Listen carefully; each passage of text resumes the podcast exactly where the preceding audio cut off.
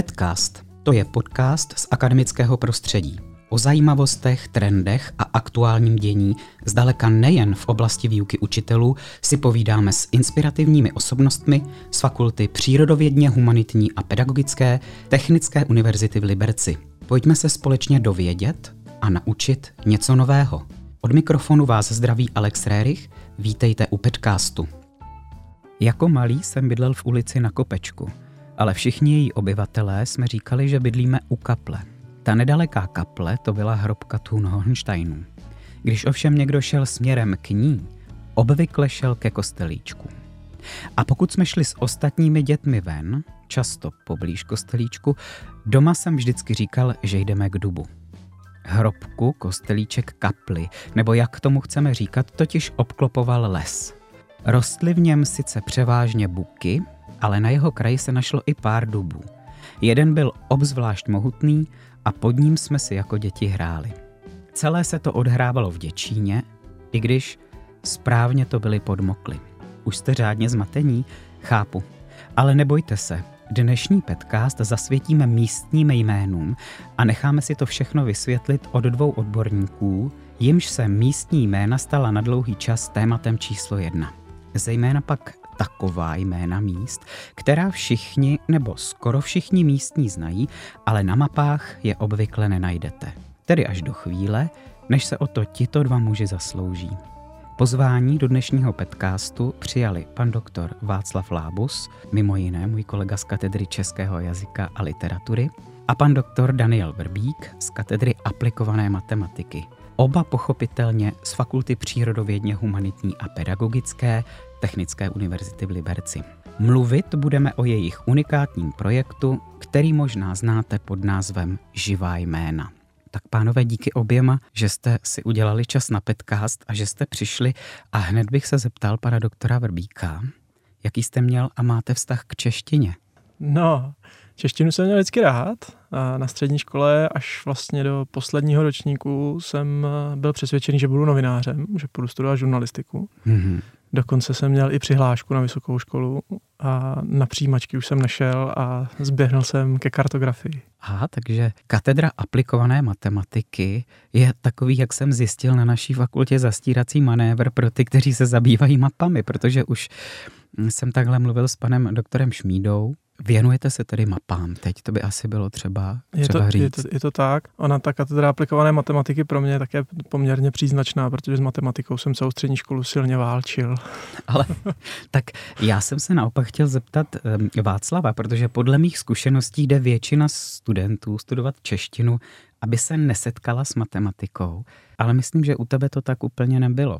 Pokud vím, tak ty jsi studoval ekonomku, tam ta čísla je potřeba znát.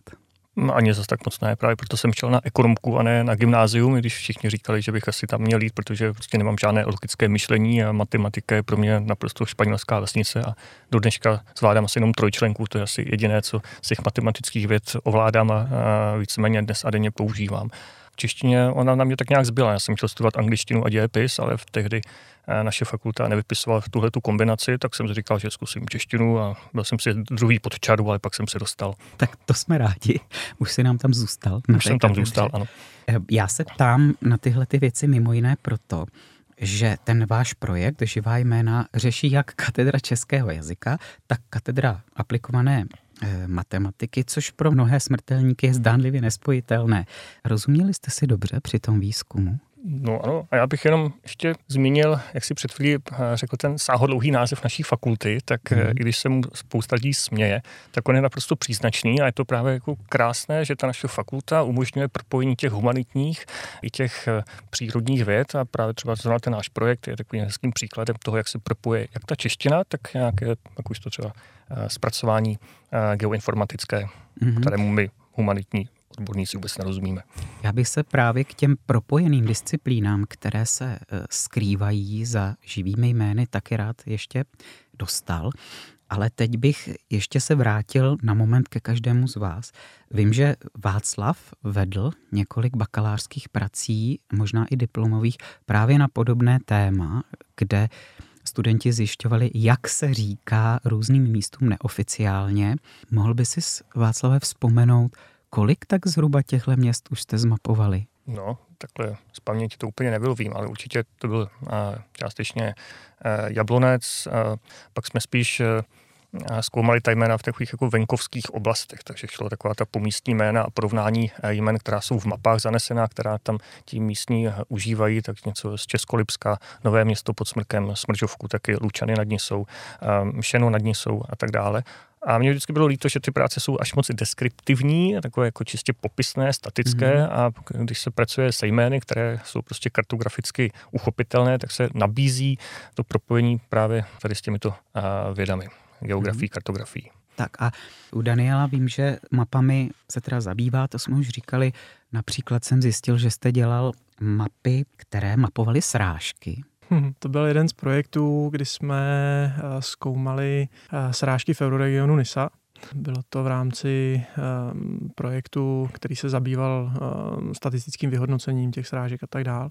A my jsme tam se snažili vytvořit vlastně atlas euroregionu NISA, srážkový atlas. Těch atlasů euroregionu, těch přeshraničních, moc není hmm. obecně hmm. u nás, takže to byl první takový pokus, jak zkusit vytvořit nějaký takovýhle atlas a, a na kterém si to vyzkoušíme a třeba se časem dostaneme k více do tématům a pokryjeme ten euroregion z více do pohledů tak jeden z nich může být třeba, co se týče živých men, ale to asi byla trošku specifičtější práce na takové mapě, nebo ne? Na živých jménech? Mm-hmm. Byla, byla hodně a byla hodně, protože jsme se museli naučit eh, řadu nových věcí. Z mého pohledu já jsem se musel naučit programovat, abychom vytvořili nějakou aplikaci, pomocí které můžeme se sbírat. Mnohem víc jsme se naučili pracovat s veřejností tak, aby jsme od ní získali ty informace, které potřebujeme a zároveň, aby jsme jim dali naspět něco, eh, za co nám vlastně ty, ty mhm. informace předají. Ten projekt se mi zdá jako poměrně náročný, on je i docela dlouhodobý, ale zajímalo by mě, jak dlouho zrála ta myšlenka, že něco takového podniknete. A pak, a to mě hlavně hrozně zajímá, jak moc zatím byla motivace, že bude nějaká vědecká publikace a jak moc vás k tomu vedla spíš láska k Liberci, že ho dobře znáte, něco v tomhle smyslu? No, začalo to už před pár lety, když jsme spolupracovali v rámci studentské grantové soutěže, což je mimo takový jako vynikající formát pro studenty a, a řekněme začínající vědce, jenže když ten program skončil, tak jsme zjistili, že už jsme příliš staří na studentskou grantovou soutěž, protože to je určena pro mladé vědecké pracovníky. A přemýšleli jsme, eh, jak bychom v té spolupráci pokračovali. A pak bych se vrátil k té tvé otázce, asi nás spíš opravdu motivovala láska k tomu Liberci a ta snaha vlastně získat ta, ta lidová jména, která prostě nejsou kartograficky zachycená a donedávno si asi spousta minimálně onomastiků, to znamená odborníků, kteří se zabývají vlastními jmény, myslela, že i nezachytitelná. Mm-hmm. Já jsem se už předtím snažil naznačit, že se jedná o společný projekt matematiky a češtiny, ale vím, že je to opravdu hodně hrubá a neotesaná představa. Ve skutečnosti se v projektu stýká mnohem víc disciplín. Už jsme to trošku naznačili. Jde o kartografii, urbanismus, kognitivní vědy.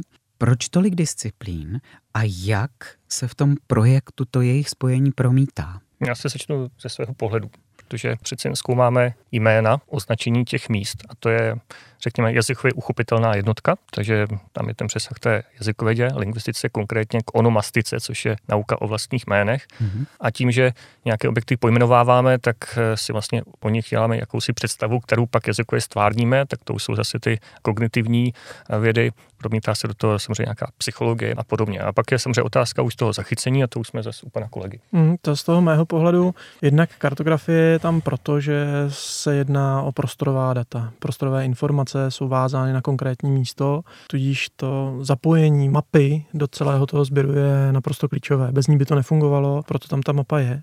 Ta kognice v případě té kartografie je zase v tom, že ti lidé se musí eh, v té mapě orientovat, musí umět číst a musí dokázat vlastně stotožnit to místo, které znají z té reality, kterým prochází, s tou mapou, která je přece jenom schematizovaným obrazem a nakonec při tom sběru jsme narazili několikrát na ten problém, že ne každý to dokáže, ne každý dokáže přesně určit to místo mm-hmm. na té mapě a dokáže eh, vůbec pracovat třeba i s tou digitální technologií, to je druhá věc. Spousta těch men se eh, váže na ty starší generace. A pro starší generace je ten eh, elektronický sběr dát může být obtížný. Na jednu stranu dneska už i starší generace s počítačem zvládá pracovat, oni dost často musí a my jsme se snažili celý ten projekt a ty mapové aplikace, které v něm byly, přizpůsobit i právě lidem, kteří se třeba úplně neorientují v těch digitálních technologiích a podobně, aby nám tu informaci předali. A co víme, tak se nám podařilo, že, že i z té starší generace se nám lidé zapojili a poměrně hojně. Ne, nebylo, to, nebylo to tak, že by se nám zapojili jenom mladí lidé, ale opravdu ten průřez tím obyvatelstvem Liberce jako dopadl velmi dobře. Takže bychom mohli připojit ještě sociologii tak ta bych řekl, že tam musí být od samého začátku. A historiky. A, hm, taky no, psychologii, ano. přesvědčit mm-hmm. ty lidi, aby odpovídali, na co se je ptá mm. ten dotazník. Já bych um, ještě i zdůraznil no, to, co si říká ten, ten, řekněme, ten urbanismus, protože mm-hmm. tam ti respondenti zadávali eh, jména objektů, které jsou prostě pro ně důležité pro orientaci a tohle, co vypovídá o tom eh, prostoru, který sdílíme, o těch dominantách v tom fyzickém mm-hmm. prostoru mm-hmm. a samozřejmě i v tom prostoru komunikačním. Takže on to má jako spoustu přesahů. Živá jména mají svou webovou stránku, eh, dají se najít na Facebooku, existuje velká řada mediálních výstupů, ale co je důležité, přečetl jsem si, že měl nebo má tři základní fáze. A tak bych vás poprosil pro ty, kteří náhodou neznají ten projekt, jestli byste mohli ty tři fáze stručně představit a říct, v čem spočívala jejich podstata. Ty tři fáze eh, bylo nutné provést, protože oni na sebe navazují a žádná z těch následujících nemůže fungovat bez té předchozí. V té první fázi jsme ta jména vůbec sbírali, potřebovali jsme poznat ta místa a ta jména v tom Liberci. Na tuto fázi jsme navázali druhou fázi, kdy jsme pro všechna sebraná jména zjišťovali, jak jsou známá mezi lidmi, protože se tam dostala samozřejmě jména, která zná třeba jenom pár lidí, jedna rodina, jednotlivec. Pardon, já vás jenom přeruším. Ta první fáze, to sbírání, to se taky dělo pomocí dotazníků? Ano, na všechno byla vytvořena mapová aplikace, mm-hmm. jenom ta první fáze vlastně běží stále. Ta mapa, ta aplikace mm-hmm. existuje pořád a pořád je možné přidávat tam nová jména. Eh, nicméně ty další fáze, ty jsme provedli jenom s tím, co jsme měli v tu danou mm-hmm. chvíli. V té druhé fázi jsme se tedy ptali na eh, znalost těch jmen, které se nám objevily, tím jsme získali nějakou skupinu jmen, která zná opravdu velká část obyvatel a jména, která jsou prakticky neznámá. Mm-hmm. A ve třetí, poslední fázi fázi, tam jsme zkusili něco nového, co vlastně nikdo, aspoň co víme, nezjišťoval a to bylo prostorové vymezení těch jmen. mm-hmm. jak jsou ta jména vnímána v tom prostoru, kam až zasahuje třeba rybníček, kam mm-hmm. až mhm. zasahuje fignerka v těch myslích lidí, což je taková hodně neuchopitelná věc. A, a asi nejnáročnější. Nejnáročnější jak pro nás na zpracování, tak i pro eh, ty respondenty vůbec na to vymezení v té mapě, protože tam se Čili opět... bylo třeba vymezovat vy, Přesně například tak. hranice? Nějakým způsobem v mapě zakreslit, odkud mm-hmm. kam to pro nás je, což může být obtížné jednak z toho technického hlediska vůbec v té webové mapě ano. něco naklikat a druhá věc vůbec si uvědomit, kam teda pro mě to kam až já říkám Přesně tak. Mhm. Což u některých men je relativně jednoduché, u těch, které jsou vázány na nějaký objekt, který třeba existuje, mhm. který je mm, jasně vymezený, ale u jmen jako jsou lidové sady a podobně, tak tam mhm. je to hodně neukotvené a tam je ten rozsah těch zákresů velký. Mm-hmm. A tady se hezky ukazuje, jak se liší administrativní členění města od mm-hmm. těch představ Liberečanů, protože jsme tam měli i pár vlastně názvů čtvrtí, jako třeba Perštín, Peršťák, mm-hmm. který je oficiální část Liberce, Liberec 4, který zasahuje vlastně až k radnici, jestli se nepletu, zasahuje velký, velkou část dolního centra, mm-hmm. ale samozřejmě v představách Liberečanů je Perštín z větší části to návrší nad tou jámou, dírou, která se teď postupně zastavuje a okolí Hřbitova a, a podobně. To je jako hezký, hezký příklad, jak se liší ty představy. představy. Mhm.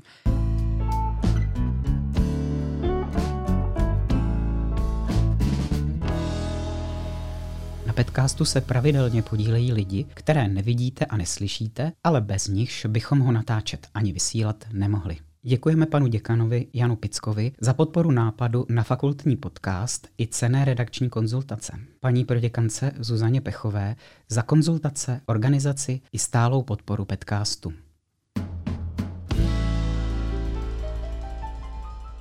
Projekt se jmenuje Živá jména a zároveň je opravdu živý, mimo jiné, protože úplně od začátku se do něj zapojovali lidi, respondenti, kteří odpovídali na nejrůznější otázky, vyznačovali v mapách různé lokality. Eh, v poslední fázi se zapojilo 278 obyvatel Liberce a okolí a zakreslilo dohromady 10 539 představ, kde se co vyskytuje. Ale zajímaly by mě ještě dvě věci. Jestli víte, kolik se zapojilo lidí celkově a Chtěl jsem se ještě zeptat, co jsou to ty představy, ale vy jste to už předtím, mhm. Danieli, vysvětlil. Tak kolik bylo celkově lidí, kteří se zapojili? Myslím 1500, jestli to dobře pamatuju, to číslo. Ne, ono se to nedá přesně říci, protože v té první fázi byla možnost i anonymního přístupu, ale bylo to kolem těch 1500. No, za celé ty tři fáze a jsou to vlastně aktivní respondenti z větší části. To znamená, některé z těch fází něco udělali pro nás, mm-hmm. byť třeba mhm. jenom jedno jméno nebo mm-hmm. něco podobného. Čili je možné, že se ten počet bude zvyšovat, protože je stále otevřená ta mapa. Ano, každý pořád rozumí. ještě může mm-hmm. přidávat uh, nová jména, takže uh, asi ten počet respondentů může mírně růst, nebo těch, co přidávají jména. Mm-hmm. Překvapilo vás, že je ten zájem tak velký a co byste řekli, že bylo důvodem toho, že ti lidi se tak zapojili? Já jsem někde četl, že Daniel říkal, že v Ostravě, myslím, proběhl nějaký podobný výzkum a tam se zapojila strašně ve srovnání s tím, jak je Ostrava velké město, mnohem menší skupina lidí. Čím si vysvětlujete ten zájem Liberečanů zapojit se? Já začnu tím, co nás překvapilo. Překvapil nás počet jmén a ta rychlost eh, v těch různých rozhovorech, co jsme dávali, jsme vždycky říkali, že když jsme to spustili, tak během prvních tří dnů přibylo doma pět tisíc men, je to mm. tak? A během mm. tří týdnů už tam bylo dva tisíce men. Pak už samozřejmě to klesalo, ta frekvence přidávání men. My jsme zhruba i na základě těch, jak jsi zmínil, ty mé diplomky a bakalářky, tak jsem mm. odhadoval, že pro Liberec a nazbíráme 1000 až 1500 men. Ve skutečnosti jsme jich nazbírali 3000. Hmm. Je jasné, že nějakou 90% znalost má jenom pár desítek z nich, ale už jenom to, že ta jména tam někdo zadal, svědčí o tom, že nějakou znalost mají, že někdo je užívá. A pro 100 tisícové město 3000 jmen nám přijde hodně a překvapila nás ta rychlost. A hmm. co zatím stojí? Těžko říct, ale uh, může to být několik věcí. Jednak je to téma jako takové, které je vlastně velmi zajímavé, když se nad tím člověk zamyslí. A ta vlastivědná témata prostě táhnou, to je vždycky vidět mm-hmm. i na třeba prodejnosti knih, eh, které jsou tady s tou regionální tematikou. Mm-hmm. To, mhm. to lidi zajímá. Tak. Čili, že, jsou, že se tam mluví o jejich regionu. Přesně tak. Tady mm. zvlášť v Liberci, který byl postižen tím odsunem obyvatel mm. a mhm. kompletní výměnou obyvatelstva, tak všechny ty vlastivědná historické eh, informace, které tady jsou, tak, tak jsou eh, velmi kladně hodnocené. Takže to byl asi jeden z důvodů. Druhý důvod byl ten, že my jsme se snažili veškerý ten sběr udělat tak, aby byl co nejjednodušší a nejpříjemnější pro ty lidi. Mm. Nikomu nikomu se nechce vyplňovat dlouhé dotazníky a trávit spoustu času a s tou prací e, spousta lidí se k tomu dostala třeba jenom cestou tramvají nebo autobusem na mobilním telefonu. A tady to mhm. jsme se snažili podchytit při té přípravě těch aplikací tak, aby opravdu to bylo pro ty lidi pohodlné udělat i v tom autobuse, v tramvaji a třeba jenom přidat pár men nebo ohodnotit pár men, protože pro nás je to velká, velká pomoc.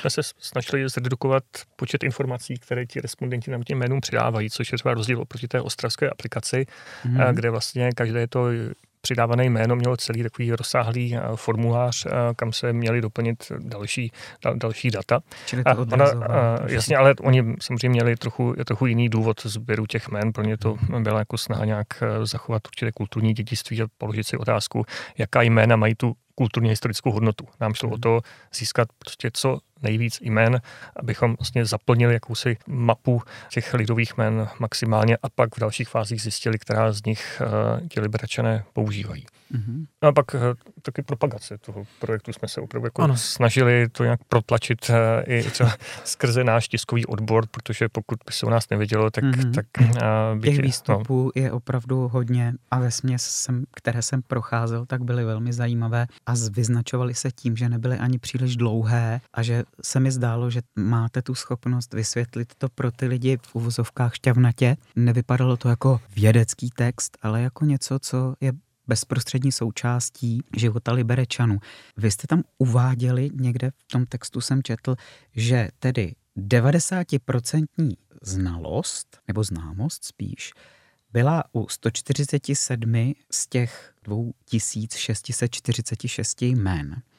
A to k prvnímu desátý 2020, pak to ještě narostlo asi. A taky jsem tam zaznamenal zajímavý termín egocentrické vnímání prostoru. Které znamená to, že některá ta jména mají malou známost, protože je tak označuje jenom velmi malá skupina lidí. A mě by zajímalo, jestli těch 147 tak hodně známých ukazuje spíš na to, že liberečané sdílejí, anebo že jsou spíš jako takový egocentristi v tom označování. To je spíš asi otázka na tebe, ty se tady v těch věcech orientuješ víc. A já si myslím, že se to nedá úplně tak snadno říct, tím, že, mm. tím, že ten výzkum vlastně ještě nikde jinde neproběhl v tomhle rozsahu. Mm-hmm. Takže to nemáme moc čím mm. porovnat. Mm-hmm. A nám jako nezbývá jenom než uh, skutečně podle různých uh, kritérií analyzovat těch 140 nejznámějších men. Hmm. A oni vykazují nějaké společné znaky. Většinou jsou v centru města, jsou to významné objekty, hlavní pilíře infrastruktury toho města. Z hlediska jazykového jsou obvykle jednoslovná, případně předložková, tak aby byly co nejekonomičtější. A i když v těch stovkách jmen je spousta zajímavostí, metafor a podobně, tak právě tady v tom jádru jsou ta jména jako velmi obyčejná, v uvozovkách velmi jednoduchá, jako je klášter, textilka, mm-hmm. Sokolovna a tak dále. A let kdo by mohl namítnout, že to nejsou žádná jména, ale my jsme jako nikdy úplně jako nedeklarovali, že nám jde prostě o vlastní jména. Sice se ten projekt jmenuje Živá jména, ale mm-hmm. nám, jde, nám jde o to poznat, podle čeho se liberečané orientují. A to, že bazén je bazén a radnice je radnice, je sice hezké, ale třeba uh, v Lázních máme galerii a v klášteře je poliklinika. Takže mm-hmm. proto jsme... A obě dvě ta jména, jak jsem pochopil, se tam vyskytují ano, sebe. Takže my jsme a priori ta jména typu nádraží, bazén nechtěli nějak jako zamezovat, protože mm-hmm. to ukazuje na to, co je pro ty liberečany dominanta a většina, většina lidí třeba neřekne, že se sejde na tržním náměstí, ale u bazénu. Mm-hmm. A to zase vypovídá o tom vnímání toho sdíleného prostoru a o tom, že je pro nás jednodušší orientovat se ve městě podle významných budov a podobně, než mm-hmm. podle těch oficiálních názvů ulic. Tam mě zaujala jedna věc. Teď si to tady říkal před chviličkou, že ta nejznámější místa se týkají hlavně centra města a jeho blízkého okolí, zatímco směrem periferiím to ustupuje. Ale já si pamatuju, že na přelomu tisíciletí se hodně mluvilo o tom, že centra se vylidňují a lidi se posouvají do těch periferií nebo až na satelity měst a tím pádem, že ta centra jsou vlastně prázdná. A to pro Liberec neplatí, nebo se ta tendence mezi tím změnila? Já si myslím, že to, že to platí, ale ono se to neprojeví v těch jménech, protože to mhm. centrum je pořád pro nás společný prostor, do toho centra pořád jezdíme a pokud bychom to měli vzít eh, opravdu do důsledku, tak ten eh, trend, kdy se lidé stěhovali vlastně do těch satelitů a někam daleko, eh, kde nebyly ty služby, tak vedl k tomu, k efektu třeba zelených vdov a podobně mm-hmm. a mhm. manželek těch lidí, kteří zůstávali vlastně v těch satelitech, ale neměli tam žádné zázemí. A stejně stejně se snažili nějakým způsobem dostat do toho centra. Ta jména obecně mají vyšší hustotu eh, v centru, protože eh, v tom centru je víc objektů, které je třeba pojmenovávat. A potřebujeme se tam více, eh, více pohybovat, lépe orientovat, pohybuje se tam víc lidí, zatímco na těch okrajích je to přece jenom všechno takové rozvolněnější, ty orientační no, body jsou většinou hmm. význačné na nějakých význačných místech, nebo významnějších místech nějaké stromy uprostřed pole a podobně, a zatímco v tom centru opravdu je to všechno hodně, hodně nahuštěné. Ono to, co tady zaznělo, že, že vlastně k tomu, k těm okrajům ta znalost těch men klesá, to není úplně přesné, ono totiž záleží na to, co je to za objekt. Když si mm. vezmeme třeba kapličku tady Ruprechtickou, tak ta je na, na okraji, ale zná ji valná většina liberečanů, protože to je významný objekt, který je jednak vidět skoro z celého města, mm. jednak je to nějaké významné, významné místo, takže uh, na těch okrajích to potom hodně souvisí s tím, jaký význam tomu místu mm. vlastně přikládáme. Mm-hmm. Tak jestli to, jak moc to je orientační dominanta, tak všichni znají hypernevu nebo nisu, mm-hmm. ale nejde ani tak o tu znalost, ale o tu, o tu hustotu jmen. Nejde o to, že eh, s vzdáleností od centra klesá znalost, ale i klesá právě ta hustota jmen. Takže sice máme eh, třeba tu hypernovu nebo ten globus, ale v okolí eh, dalších podobných jem je naprosto minimum, protože ti lidé jako nepotřebují, nepotřebují se orientovat v okolí té hypernovy. Mm-hmm. Pro mě tím mhm. hlavním orientátorem je ta hypernova, kam si jdou z dálnice a, a tak dále, když to když to Asi těch... tam chodí jenom za určitým účelem. No, ano, přesně tak. Zatímco hmm. v tom centru, ten Liberec je specifický tím, že centrum je opravdu v centru. Je tam, je tam hmm. Fígnerka jako centrální bod eh, dopravy. Eh, jsou a nejznámější, tam, Přesně ne? tak, ano. A jsou tam, jsou tam úřady, jsou tam také významná nakupní centra. Tak i když se říká, že se centra vylidňují, tak ehm, se týká rezidentů, tak se třeba vylidňují, ale, hmm. ale ty služby ty se tam, ty se tam v zásadě koncentrují pořád hmm. a to je vidět i na těch, těch jménech.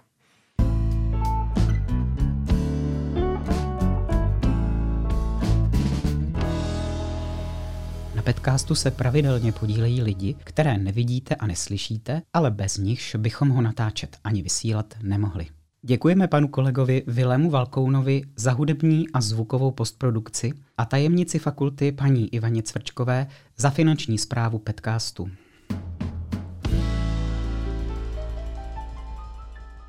Už jsme tady o tom trošičku mluvili. Na jménech jako Vápenka nebo Klášter nebo Rybníček se ukazuje, že jsou takovými určitými nositeli paměti toho města, potažmo paměti národa. Ale klášter Voršilek přestal fungovat v 50. letech 20. století. Ta vápenka, nebo ty vápené pece dokonce ještě o 30 let dřív. Textilana už tady není taky dlouho, i když tak dlouho zase ne, já si ještě pamatuju, když tam stála. A přece je stále používají i mladí lidé a stoprocentně nikdy neviděli vápenku, možná nikdy neviděli ani klášter. Jak je to možné? Je možné, že se toto někdy změní? A za jak dlouho? No, nedá se to zobecnit. Tady záleží hmm. asi jméno od jména a objekt od objektu.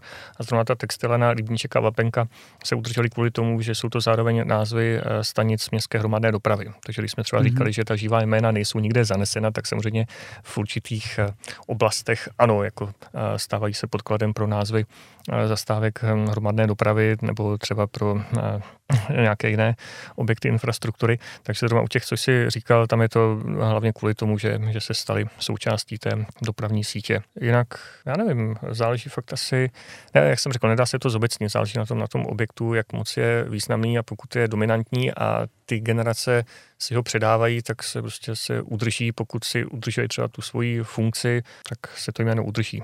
Třeba v tomhle mě, mě zajímalo, jak dlouho se bude třeba říkat Baťa, protože mm-hmm. už je to rok nebo dva, kdy se odstěhoval z toho funkcionalistického uh, mm-hmm. domu na rohu mm-hmm. Soukaného, nebo Soukeňáků, nebo já spíš ještě říkám Gotwaldiáků. Jestli třeba za pět, za deset let ta generace dnešních náctiletých uh, bude tomu říkat Baťa nebo ne. Zajímavé je, že se to týkalo třeba taky toho kláštera. Vy jste tam psali, že tak celkem rovnoměrně je zastoupené klášter anebo poliklinika. A já jsem se setkal s tím, že když jsem říkal, že jdu do kláštera, myslel jsem polikliniku, tak ten můj komunikační protějšek nevěděl. Nevěděl, že je tam poliklinika. Věděl, že tam je klášter. A podobně jsem slyšel, a to se týkalo Jablonce, nad ní jsou paní, která si kupovala ve Smržovce jízdenku a chtěla Ruďák, ale protože ten autobus jel z Rokytnice a řídila ho paní řidička z Rokytnice a ono se to teď jmenuje Horní náměstí, ta zastávka, tak nevěděla, kam chce ta paní jet a musela jiná paní jí vysvětlit, kam chce, takže je to opravdu asi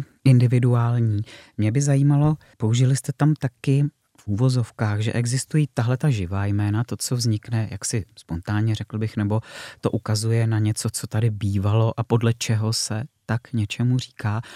I vedle toho taková ta jména vnucená, mohlo být úřednická, novější, ale některá zase z těch úřednických už jsou taky dost stará, takže vlastně taky můžou odkazovat k určité nějaké historii, jakým vývojem procházelo. U nás jsou to třeba ty změny těch náměstí a těch ulic po revoluci v roce 1989.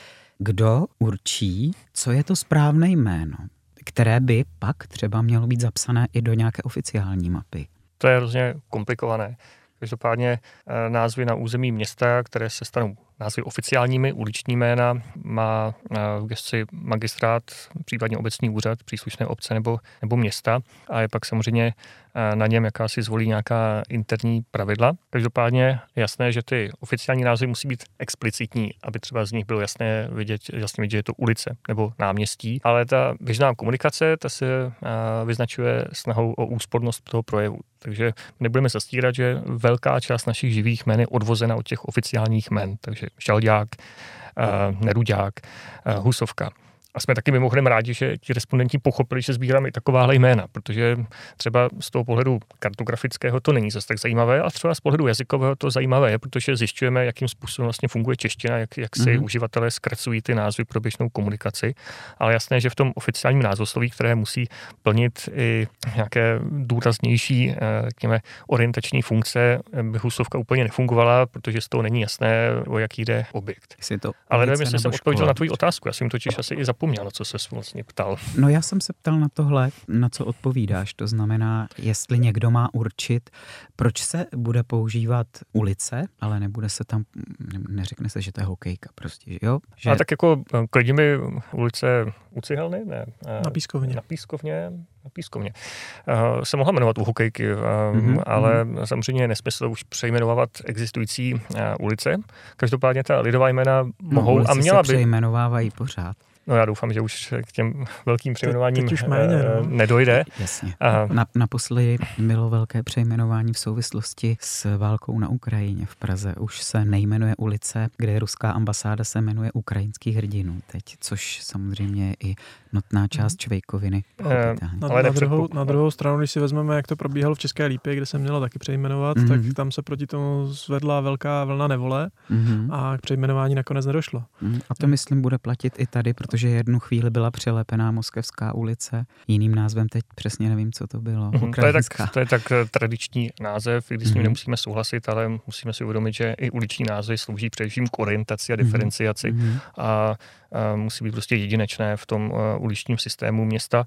A pokud Takže, možno trvalé. A pokud možno trvalé, tak já bych taky nebyl proti, aby se vrátila ke svému názvu Vídeňská, ta moskevská, mm-hmm. ale to, je to mhm. nesmysl to prosazovat, mm-hmm. protože tam mhm. sídlí mnoho firm, obchodů, mm-hmm. lidí a tak dále, tak to je nesmysl. Ale abych se ještě vrátil k tomu, na co se ptal, je samozřejmě nesmysl, nebo občas se nás i někdo ptal, jestli ta jména sbíráme kvůli tomu, abychom se snažili o právě nějakou jako nápravu toho orientačního systému Liberty, to je samozřejmě nesmysl, takové ambice vůbec nemáme. Ale k čemu by to mohlo sloužit, když se pak pojmenovávají nějaké nové lokality nebo právě nové ulice, mm-hmm. tak tam by to mohlo, mohlo sloužit jako jakýsi podklad, jaký inspirační zdroj, protože ta jména, která vycházejí z té potřeby běžných obyvatel, jsou pak snáze přijata. Ale to, to je třeba ten ty, případ uh, rušičky?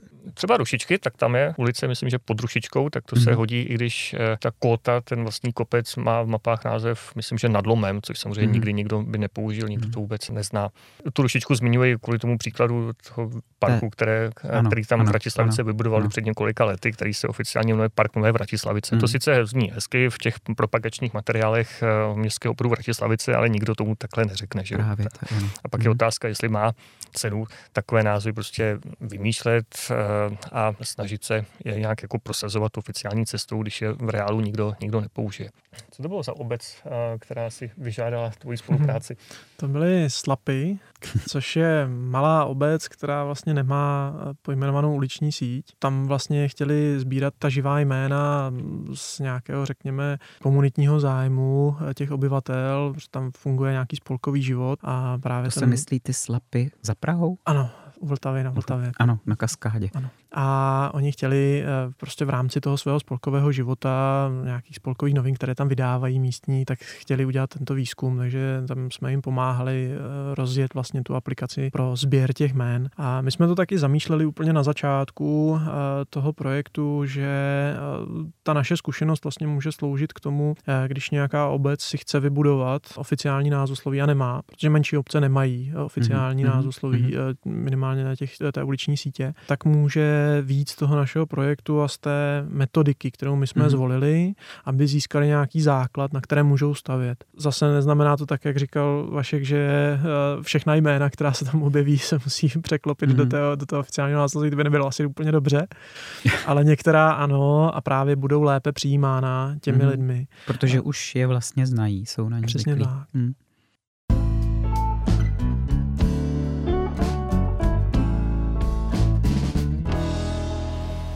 Na podcastu se pravidelně podílejí lidi, které nevidíte a neslyšíte, ale bez nichž bychom ho natáčet ani vysílat nemohli.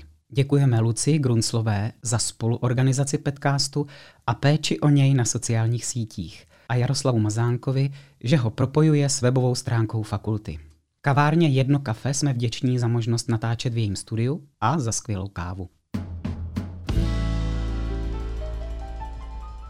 Jaké typy označovaných skutečností mají asi největší šanci, že se stanou těmi živými jmény? Uváděli jste třeba nějaká ta obchodní centra, která jsou význačná prostorově. Jsou ještě nějaké takové typy staveb nebo objektů, která se často takhle stanou živým no? Já bych to rozdělil. Už jsem před chvíli zmínil, že velkou část těch živých jmen tvoří vlastně deriváty od té existující uliční sítě, ten typ Husova ulice Husovka. Mm-hmm. Takže tam je to vlastně pojmenování celé té ulice, celé toho náměstí, které se zkrátí s čistě z těch jazykových ekonomických důvodů. Ale co se týká té orientace, tak jsou to prostě opravdu významné budovy, ve kterých sídlí e, nějaká ta infrastruktura. Když si vezmeme příklad třeba Jablonecké ulice, která je příliš dlouhá pro nestačí to pro tu jemnější orientaci, tak tam je textilana, celý ten brownfield, je tam mm-hmm. zámeček, je tam textilka, je tam klášter, je tam sokolovna mm-hmm. a jsou to vlastně všechno budovy a jiné objekty jsou, řekl bych, jako ve významné menšině. Ono to poměrně hezky koresponduje s něčím, čemu se říká mentální mapa toho prostoru, to by lépe eh, popsali kolegové geografové z katedry geografie, kde je vlastně při té mentální mapě, při jednom tom typu eh, mentálních map, takzvaných linčovských eh, mentálních map, tak tam se definují nějaké významné objekty, cesty a, a křižovatky v tom, mm-hmm. v tom území, třeba v tom městě. A právě ty významné objekty, které slouží pro tu orientaci a které my si vlastně ukládáme do té svojí mentální mapy, když třeba někoho navigujeme někam, od někud někam potřebujeme ho dostat nebo mu říct, kam má přijít, tak tak je používáme potom, tak máme její tendenci nějakým způsobem pojmenovat. Mm-hmm. Aspoň, mm-hmm. jestli teda souhlasíš tady s tím, že o tom pojmenování zase ví víc Vašek. Já bych eh, právě navázal na to, co říkal Vašek před chviličkou, že většina těch názvů vzniká nějakými logickými jazykovými prostředky nebo postupy, které známe i jinak z lingvistiky. Jedna z nich je třeba ta univerbizace, tedy Husova ulice na Husovku a tak dále. Ale Existují taky jména, která vzniknou naprosto v rozporu s nějakým jako přirozeným jazykovým způsobem tvoření. Já si vzpomínám, že když jsem dojížděl svého času v Brně do nemocnice, tam byla zastávka a i kus Brna, které, kde říkali Semilaso nebo u Semilasa, pravděpodobně nějaká zkratka. Přišlo mi to úplně hrozně neorganické. Tak tohle je nějaký, nějaké nákupní centrum v Brně, to asi vzniklo nějakými zkratkami. Když Ale si vezmeme, zastávka tramvaje. Což je no, zvláštní, tam, tam že, se, kulturní dům, že, to je... že, se, se komerční název dostane eh, do jména zastávek, což, eh, Dvojka. Eh, což mimochodem i v Liberci něco podobného taky máme. Máme i třeba ulici k Bauhausu, což mm-hmm. jsou ulice, které vznikly před několika lety. Dneska už ta tendence, nebo dneska už úředníci magistrátu jsou striktně proti tomu dělat mm-hmm. v názvech reklamu To se může firma. změnit, že ta tak, firma může tak. Na druhou stranu textilana taky dávno smysl a pořád mm-hmm. tady žije. Ta jména, jakmile se od ty objekty a jejich označení, jakmile se stanou prostředkem orientace, tak si žijí prostě svým vlastním životem. Klidně zaniknou po pár letech, třeba zanikne i ten Baťa, mm-hmm. ale třeba ta textilana nebo v Jablonci Lias, a to mm-hmm. podle, mhm. podle mě bude žít desítky let. Jestli tam bylo nějaké jméno vytvořené úplně specifickým způsobem, Jasně, ten materiál je tak obrovský a my se tím pořád probíráme, nemáme moc času na nějaké podrobnější studie, ať už eh, geograficky nebo jazykově zaměřené, ale když vezmeme těch eh, tebou zmíněných 140 nejčastějších jmen, mm. tak eh, vyjma tuším, že hokejky jsou tam opravdu všechna jména běžná, v uvozovkách obyčejná, jsou to buď to názvy popisné nebo odvozené mm. od těch uličních jmen. A ty názvy, takové ty metaforické, obrazné, které nějakým způsobem ukazují na kreativitu nebo vnímání toho pojmenovatele a uživatele, jako je hokejka, těch tam je hodně málo. A pokud tam jsou a jsou třeba takhle jednoslovné, metaforické, tak jsou to objekty, které jsou opravdu velmi specifické, které se vymykají třeba tvarem těm eh, objektům ostatním. Protože ta hokejka je přece jako specifický eh, panelový dům, jednak je velký, dominantní, tak je specificky zahnutý a připomíná hokejku to jedno křídlo, které tam tu hokejku už nepřipomíná, bylo dostaveno až později, takže skutečně při dostavě měl tvar hokejky ten mm-hmm. panelák, mm-hmm. ale těch je obecně vlastně málo, protože ta orientační potřeba... To by byla i rakev. Asi to by byla i rakev, ale která má mnohem menší znalost než kulturák. Mm-hmm. Proto mm-hmm. fakt eh, ta orientační potřeba je v tom taková velmi utilitární mm-hmm. a to se projevuje i v té jednoduchosti těch jmen. Ale neznamená to, že by ta jména měla nějakou menší hodnotu. Uh, oni mají nějakou tu svoji kulturně historickou, nějakou tu hodnotu uh, geografickou, protože v, vidíme, co je tou dominantou z pohledu těch uživatelů. Ale to koření, ty, ty metaforické názvy jsou taky, taky hezké, taky ukazují lecos o tom, jak vnímáme ten prostor, ale mají nepoměrně menší znalost. Takže vlastně v úzovkách tu hodnotu mají z hlediska celého toho prostoru mnohem menší. A když se ptal třeba na ty neústředně utvořené, tak jméno, které se naprosto vymyká běžnému tvoření a běžným komunikačním potřebám, je třeba Transsibirská magistrála, což je označení vlastně textilany, respektive té trati tramvajové, která protíná ten brownfield a mm-hmm. tam máme dokonce i poznámku od respondenta, který uh, nám uváděl, že právě tu, ta pustina, uh, kterou mu ten brownfield připomíná, ho inspirovala tady k tomu uh, názvu. Ale bylo to velmi málo známé. No, já ani nevím, jestli jsme tohle zkoumali. Podobně, Myslím, že ano, to, ale, ale to bylo no, asi minimálně. Jednotky procent, takže to je skutečně nějaká opravdu mikrosocieta nebo jednotlivci mm-hmm. a jejich mm-hmm. nejbližší. Podobně třeba pro bídu, tam máme via miseria, mm-hmm. ale to jsou, to jsou takové, jako je, je tam toho hodně. Když se člověk bude procházet tou naší mapou, tak si kolikrát i zasměje. Vždycky uvádíme, že Liberec má asi osmkrát Bronx, což mm-hmm. není úplně dobrá vizitka pro naše město, ale ta znalost je prostě minimální. Mm-hmm. Byla tam taky nějaká vražda? To je podle hospody. No, no. Ano. Jaká je šance, Danieli, že tahle živá jména se někdy dostanou do map, do skutečných map. Šlo by to? tak do, do jedné skutečné mapy už se dostali, to je ta naše mm-hmm. webová mapa. Pardon, a... to jsem nemyslel. Myslel jsem to do těch, které si můžete koupit v Liberci, když se chcete vyznat? Tak to nevím, jak velká je tam šance, to není asi otázka na nás, jako spíš na ty, kdo ty mapy dělají a kdo, kdo si je zadává. A šance... Vy jste totiž uváděli, že je tady mnoho užitečných důvodů, hmm. proč to znát, že třeba hasiči, tak. záchranáři to můžou používat, tam, tak mě by přišlo a... docela dobré, kdyby to bylo v těch navigacích třeba. Eh, hasiči eh, nebo hasičský záchranný sbor Libereckého kraje část těch našich výsledků implementoval do svých map, eh, které mají na operačním středisku. Právě proto, tak jak jste říkal s tou kolegyní, která jela do Jablonce na náměstí, které už se dneska jmenuje jinak, tak ze stejného důvodu je mají i oni, protože na operačním středisku samozřejmě pracují lidé, kteří nemusí být vůbec mm. z tohoto města. Když jim někdo zavolá v té stresové situaci, prostě rychle řekne, tady se stala nehoda u mrtvolek nebo něco, tak, mm. tak oni neví, kde to je. Byť by, jako liberečák by asi věděl takže tam je mají a tu mapu si asi nekoupíme, ale to, co mě napadlo, a my jsme kdysi pomáhali nebo vytvářeli jsme nějakou turistickou mapu uh, Liberce a Jablonce, turistický plán s nějakými typy, mm-hmm. tak uh, zrovna v případě té turistiky je to no, docela reálné a docela hezké, kdyby se to do nějakého produktu dostalo. Bedekr. Přesně tak, nebo, mm. nebo právě do nějaké mapy, nebo vůbec na tom informačním centru. Můžou třeba na některá ta jména upozornit, nebo někdo může přijít mm-hmm. s tím, že je třeba někde zaslechl a mohou mu vysvětlit třeba tu genezi toho jména, něco podobného. Takže spíš tady v tom směru ta turistika, tam to smysl asi dává. No a pak jedině, pokud se některé z těch jmen dostane opravdu do té oficiální, mm-hmm. oficiální komunikace, znamená, když vznikne někde nějaká nová zástavba a inspirují se ti pověření úředníci tou naší databází pokud to půjde samozřejmě. No jsou různé kanály, jak, jak se to jméno dostane v širší známost, kromě těch běžných obyvatel.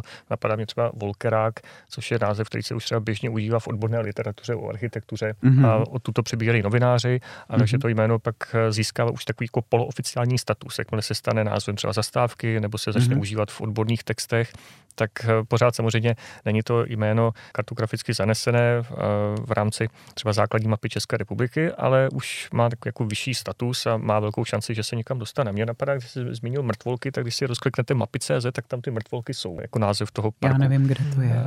to je nedaleko. U, u bazénu právě, aha, aha, to je aha. v parku, který býval městským hřbitovem. Dodnes tam je vlastně ještě vidět v tom parku ta hřbitovní zeď a výklenky pro náhrobky. Mm-hmm. A co teď bude s projektem dál? Chystáte nějaké jeho rozšíření? A v téhle souvislosti by mě zajímalo, bylo by vůbec možné zmapovat takhle celou Českou republiku? To by muselo trvat strašně dlouho, ne? No, to by muselo trvat hodně dlouho a, a muselo by na to být mnohem více, eh, více lidí, kteří by ta jména verifikovala. Mm-hmm. Protože my jsme měli po té první fázi samozřejmě nějakou fázi oprav, eh, kdy jsme ta jména procházeli a to jsme mohli udělat díky tomu, že známe tady to území, že tady taky žijeme a pokud bychom mm-hmm. to měli dělat na jiném místě, tak to nedokážeme. Nedokážeme ani motivovat ty lidi, propagovat to tak dobře jako lidi místní. Takže my, když jsme rozšiřovali živá jména na vyžádání, třeba na Friedlandsko, mm-hmm. tak jsme to uh, rozšiřovali s tím, že právě na freelanceku je někdo, kdo se o tu databázi v uvozovkách stará, stará. jak o tu propagaci, tak o tu komunikaci s těmi lidmi. Bylo by to samozřejmě o, o nějakém čase a to, to zvládnout. Netvrdím, že to není možné, ale, ale nevím, nakolik je to schůdné pro nás třeba. Ale budeme určitě rádi, pokud se třeba toho někdo chytí z dalších kolegů, onomastiků někde v nějakém jiném městě a tu metodiku použijí a, a třeba přispějí do toho, aby se tam metodika nějak upravila pro to, mm-hmm. pro to její dané místo. Najdou tam chyby, které my jsme třeba neviděli, neodhalili, neodhalili a, a něco podobného. No. Tak pánové, moc děkuji, že jste věnovali čas podcastu ještě jednou. Přeju vám, ať se projekt živých jmen rozvíjí přesně tak, jak máte v plánu a ať ani v něm nikdy nezabloudíte. Děkujeme, děkujeme za pozvání a děkujeme taky těm respondentům, kteří se ano. účastnili, kteří nám pomohli, protože bez nich by to nešlo. Přesně tak, děkujeme. Geograficko-urbanistický podcast s lingvistickým základem končí. Věřím, že se díky němu díváte na Liberec novýma očima. Ať už se dneska chystáte kamkoliv, zkuste se podívat na mapu živých jmen, jestli se vaše pojmenování místa široce sdílí nebo ne. Ať tak či onak, přeju vám spoustu šťastných setkání, lhostejno, jestli v ulicích skutečného města nebo ve světě virtuálním. Díky, že jste poslouchali a zase se vraťte. Podcast najdete v podcastových aplikacích, na webu fakulty i na jejich sociálních sítích. Za všechny jeho tvůrce vás zdraví a na příští setkání se těší Alex Rérich.